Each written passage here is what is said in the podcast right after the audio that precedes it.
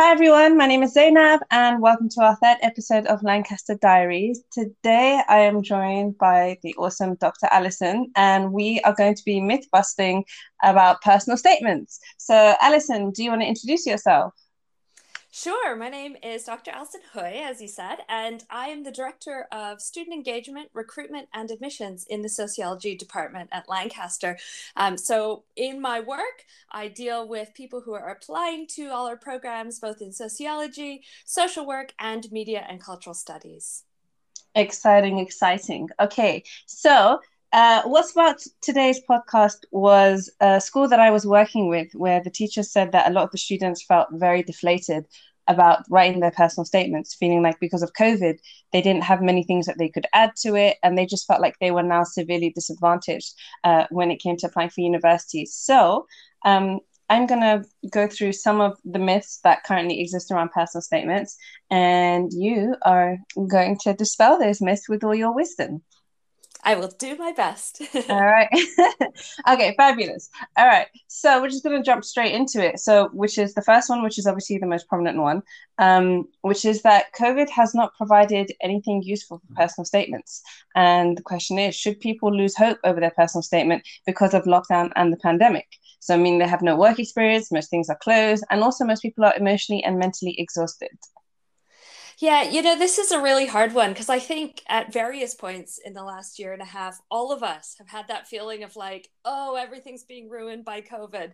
Um, but you know what? I think one of the things I've certainly started to realize, and I've I've heard others talking about too, is in a way what's happened is we've all started to reset our expectations, and I think that's one of the most important things when you're approaching your personal statement is to realize that all of the uh, academics um, and colleagues who are looking at your personal statements are recognizing that we've had a very unusual year. Um, and you know what? That means that in a way, you've got these new opportunities to think about how you've learned from that, how that maybe has changed what you're interested in. Uh, for some of you, it could be that things you've learned outside the classroom in your life during COVID have really given you a new kind of value in terms of the way you approach your studies or in terms of how you see some subjects as being really important for you. And those are all things that you can really draw upon in your personal statement. So um, it was really interesting. Uh, my colleague Jerry Davies, who's in um, our art uh, department, had some really interesting sort of prompts that he suggested in terms of how you can start to bring out the way that COVID has actually helped you to discover more about yourself and help to really shape your own character, which is one of the things we're looking for in a personal statement. So, looking for that independence, that self awareness, that self reflective, and, and perhaps even self critical kind of approach. So, he suggested that you might be asking yourself questions like, you know, what was it in your own experience at home, in your family or peer group in the last year and a half that perhaps you previously took for granted uh, that now has become important in a new way or that was unseen and now you appreciate it and see it in a different light. And you know he also suggested you think about things like how you might have taken control over the strange relationships and circumstances you found yourself in and how you started to make make something of that yourself in the last year, both in terms of your life and in terms of your study. And, you know, there's lots of things about how we've used technology, how we've perhaps challenged ourselves to use our time in different ways that I think are really useful for thinking about how going forward now, we've all learned things that are going to make us better at what we want to do. And that is part of what you want to really package up and put in that personal statement to highlight why you want to do what you're asking uh, for somebody to let you do at university. Fabulous. Okay, so basically, people should not lose hope. Um, there is a way to channel and harness all of the things that we have learned from COVID uh, into managing our expectations and still producing really amazing personal statements. Absolutely. Fabulous. All right. Well, the second myth that we have is that you need a certain volume of supercurricular activities or experience in your personal statement. And just to clarify, supercurricular here, uh, for anyone who isn't aware, supercurricular activities are the things that take the subjects you study further um, beyond that which your teacher has given you. So, yeah, the question here now is what is the best way to approach supercurricular activities? And also, how do you deal with possibly falling into a toxic productivity mindset?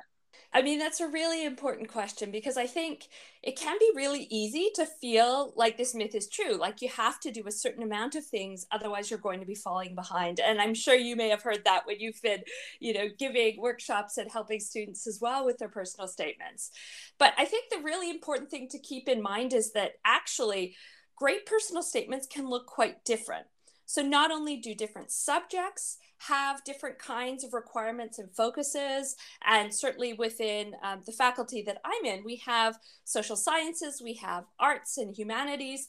And what you might be trying to communicate about your enthusiasm and uh, your perspective on a subject is going to be different if you're trying to do an art subject where you have to create your own unique work that is representing your voice versus if you're going to study English literature or media um, or social work. So there are very different kinds of things that you might be looking to communicate in your personal statement. And you don't necessarily need to show that you've done, you know, dozens of courses and read a hundred books over the summer and anything, because that kind of volume isn't as important as highlighting what is really key and important to you and linking the subject you want to study with how you've approached different things about your own experience. And those might just be a few things that you've approached in a very specific way. And that's where also, whether you have experience that is unique you know you are the first in your family to go to university and so you approach your subject with that kind of uh, in mind or it could be a case where you are trying to apply for a subject that you've not studied previously and it's perfectly possible to do that but then it's going to be really important to make sure that you're clear about how you're drawing from what you have studied or your other experiences to show why you really are passionate about changing the direction of what you're studying. So I think volume isn't as important as being really clear about what's making you passionate and enthusiastic about what you're trying to study at university. All right. Well, then that leads us on to our third myth, which is that so you need to talk about a lot of different activities overall in your personal statement. And I think one of the things that sometimes students fall into this trap of doing is not wanting to be cliche or not wanting to follow the standard. They want to be as as unique as possible. Read the most unique, obscure book that you know the academic probably wouldn't even have heard of to show that they're different to other students. What advice would you give about that? You know, I think it is really difficult because you recognize when you're writing a personal statement that you're trying to stand out amongst many other people who may have studied the same subjects as you or gotten the same grades as you. And it can seem like you have to be unique in that way that you're referencing of doing something nobody else has done. I don't think that is actually what's so important when we're reading through these statements because we see that obviously students are talking about similar type of activities, similar types of experiences. And the thing that stands out is when somebody's able to bring some of their own individuality to that, and that can be in terms of going in a kind of depth about one thing that you've read that maybe everyone else has read also, but that you are going into depth and talking about how it resonates personally or how you can bring a kind of criticality to that. And those kinds of things i think are really important and particularly for some subjects like the humanities and the arts where what is going to be really important going forward is highlighting how you personally connect to certain types of creative writing or performance or art or media or architecture and my colleague Ana Rute Costa is one of the admissions tutors for architecture and gave some great examples of this. So things like, can you think about a kind of architect or building or a place that inspires you? and why does it inspire you you know does it give you a sense of what kind of architect or person you want to be in the future those are the kinds of things where you don't have to be unique because you pick something nobody else does what you can do is pick something. I mean, maybe you're inspired by Zaha Hadid, and many other people are and have been, but maybe you can explain that in a way that's very personal to you and that highlights what it means for you to become like her in the future, for example. So, part of this is situating your interests in the wider world and in the wider world related to your subject. And my colleague Claire Hardaker, who's in linguistics, had a great way of, of highlighting this as well in terms of that subject about how it's really about thinking about what kind of curiosity you have, what gives you a sense of wonder, and what makes you want to adventure further in your subject. So you can ask things like, do you write for your own pleasure? Do you read just for the joy of it? What is it that you read for the joy of it? And in the case of linguistics and language, how could you show that you find language fascinating just in and of itself? And that about accessing certain free content online, or what kind of views and perspectives and questions do you have that aren't necessarily things you've been asked to engage with by teachers in the past, but are driven by that curiosity that you have yourself that's helping propel you towards university? I think what you're saying, um, when I researched the academics within the humanities department, I think the one word that came across frequently in everyone's advice about personal statements was showcasing enthusiasm. Like, as long as you can demonstrate that you have enthusiasm for that subject and you have done extra stuff to show that enthusiasm and you've got different takeaways, then that is essentially what academics are looking for in the personal statement. I think that's absolutely right. And that's partly because one of the major differences that you may have heard of in terms of the studying at BTEC or A level and then studying at university is that you really are given this space to create your own path and to really explore what's interesting to you. So your your study is no longer driven so much by I have to study this thing because it's going to be on my exam. And the world opens up a bit in terms of your subject and how you can just explore what you're interested in. So that's one of the reasons why enthusiasm is really important, I would say, in the social sciences as well, because it really highlights that you've already started that work that's going to make you successful when you're given more freedom to just pursue the things that you are interested in in your subject. Now, the next one is you need to link your personal statement to your future career hopes. I, I, mentioned that social work is one of the subjects in our department. And for people who are applying to social work, it is actually really important that you are clear about wanting to be a social worker and wanting to pursue that profession, because that's one of the things we evaluate on is that we want to make sure people have enough knowledge of that specific profession to make an informed choice of this degree. And a social work degree ends up being professionally qualifying. So if you finish that degree, you can apply to register as a professional social worker.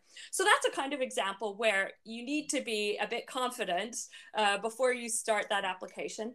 But other kinds of subjects, you know, it might be that you have no idea yet. A subject like sociology, which is what I studied at university, I actually didn't start my own degree as a sociology major, but as a subject, it's also something that people go on to many different career paths afterwards.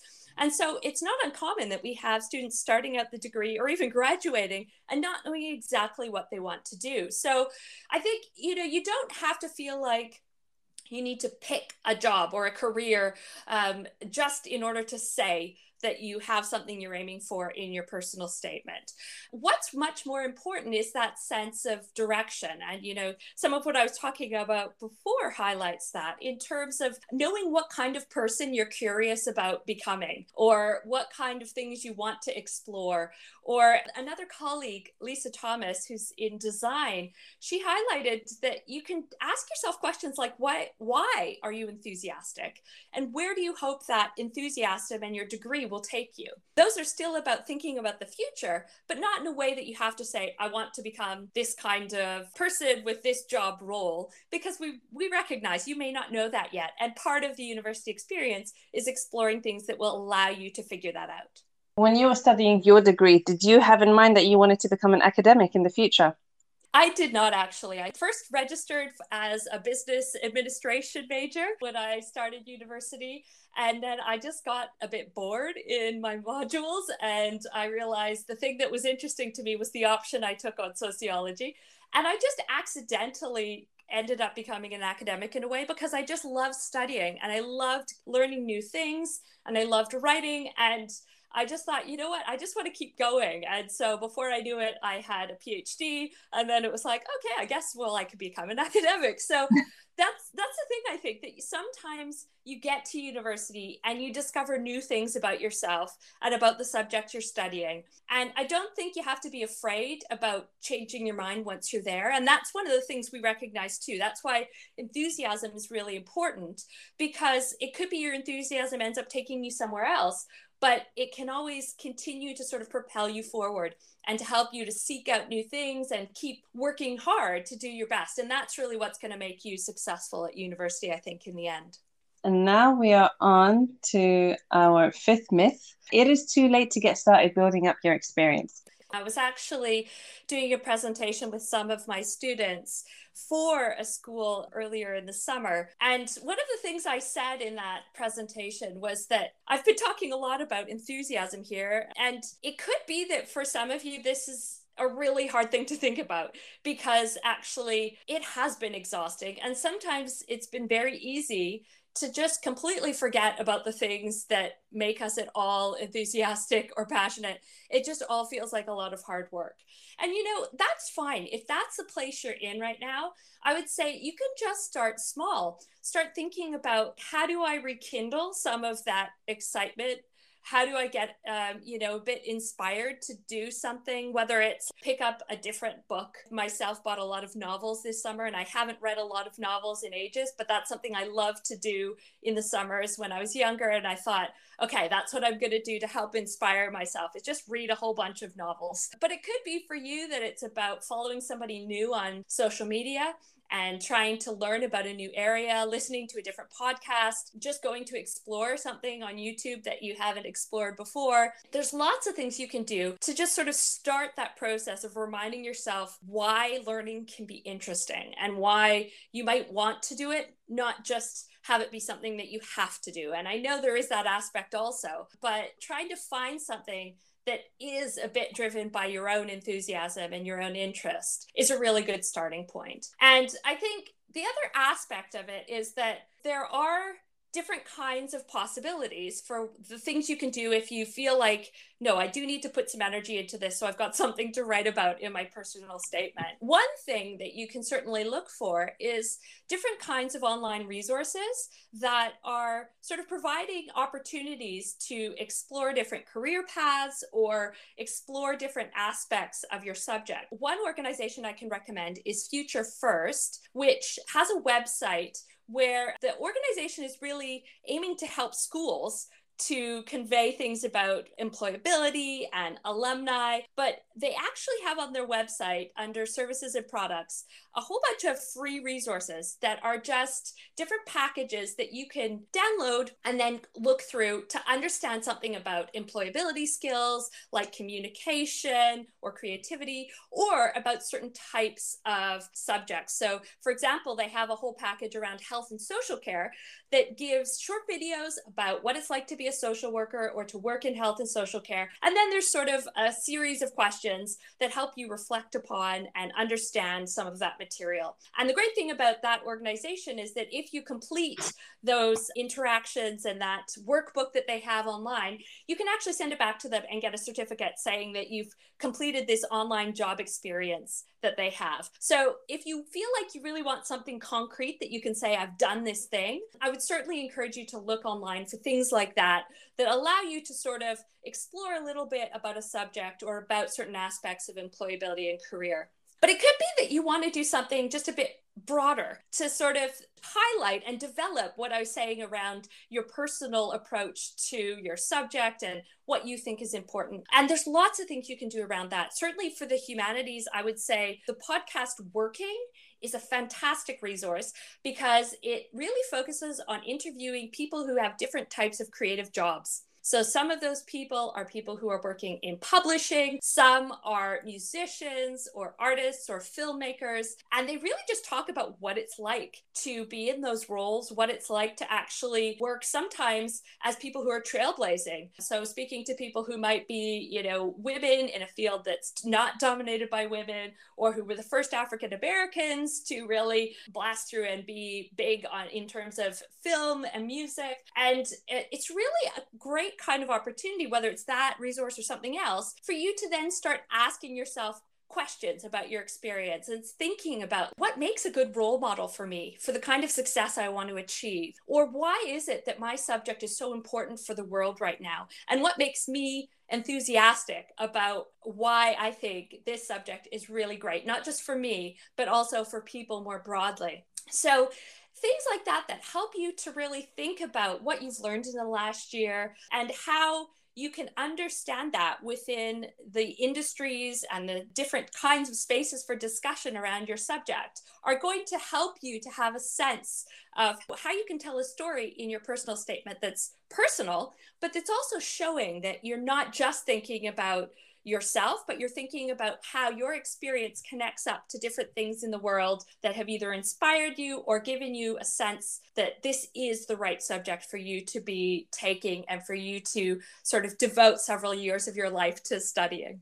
I think it's worth reminding again to students that academics are aware of the fact that everyone has been through multiple lockdowns and the pandemic and they will be making adjustments they're not expecting this to be like a standard year of personal statements Absolutely. I think that's really important. And it's also really important to say that, you know, even in a normal year, we look at personal statements in slightly different ways because we recognize that the students coming to us are diverse and we can't expect everyone to have exactly the same kind of experience or personal statements because people come from very different backgrounds. And so, especially as a university that really takes seriously our aims of widening participation and making sure that students from very different kinds of backgrounds are able to come and make the most of university. We look at these personal statements with all of that in mind. So, what I would say is just recognize yes, you are, in a sense, competing for places with other students, but all you've got to do in that personal statement is be the best version of yourself and communicate the best version of yourself and your interest and enthusiasm. And that is going to be enough. You don't have to worry about being exactly like another student because, especially at Lancaster, we value that diversity and we really value the way that the university can be a home and a place that's right for so many different types of people because we see in our uh, work and our study at the university just how much that brings to all of our interactions and how rich it makes our experience as a university community. In the case that obviously it seems like exams will go ahead, do you have any tips for students who have kind of been out of the just been out of it in terms of studying, as in like not been used to having sort of regimented study. Do you have any advice for what they can do to to alleviate that or help with it? I think that's a really good question. And I think I have a few different things that popped into mind immediately. One is to recognize that your teachers will be doing everything they can to try to give you some of those skills that you need. So, actually, I would say in the next year, even more so than other times, although it's always important, just ask for some of that feedback or ask for extra little hints or tips that you can pursue and use in order to improve upon the things that you think are a little bit weaker for you. But also, I think it's a kind of thing where those types of resources, I would say now, are even more available online than in the past. So, sociology is the subject I'm perhaps most aware of in terms of some of those resources, but I've certainly seen on social media, whether it's Twitter, whether it's YouTube, a lot more teachers in the last two years have been putting up resources online and study guides. And it's really interesting because on Twitter, you can see that the teachers are sharing it with each other in order to sort of help build up this community where teachers could share resources. But there's no reason why you as a student can't also pop in and look at some of that information and use it to help you if you know that this aspect of writing exam, I'm really nervous about that first 10 minutes, looking at the questions, recognizing like, oh, I don't know if I studied enough about this. And that's something where you can just go, okay, well, can I find some old questions and make myself practice that experience of reading them quickly and jotting down what I would talk about. Or if it's a matter of, oh, I have a hard time linking or incorporating certain things into my responses you know how can you find some resources that help you with that? So the more feedback you can get from your teachers i think that will be really helpful. But also i would say just recognize like with the pandemic and what we've talked about with personal statements everyone else is going to be in the same boat as you. You don't have to worry too much because it's not like there are some people in the country who have had a completely normal experience and have been doing exams the last few years. Everybody's had a disrupted experience. And so I think it's just recognizing that spending too much time worrying about it isn't necessarily going to help you because we're all exploring how we get through and how we move forward. So, figuring out what small things you can do to help yourself and really having confidence that you are going to do all right. You're going to get to university. We're going to be absolutely thrilled to have you. And there are people around you supporting you all along the way. And I think that's really important to recognize. You're not doing this alone and we really do all want you to succeed so making the most of that and helping in the tough moments to to use that as a way to encourage yourself can be really helpful Amazing. And with that, we are going to wrap up this podcast. Thank you so much, Alison, for your time. It's a pleasure, Zainab. Thank you so much for having me.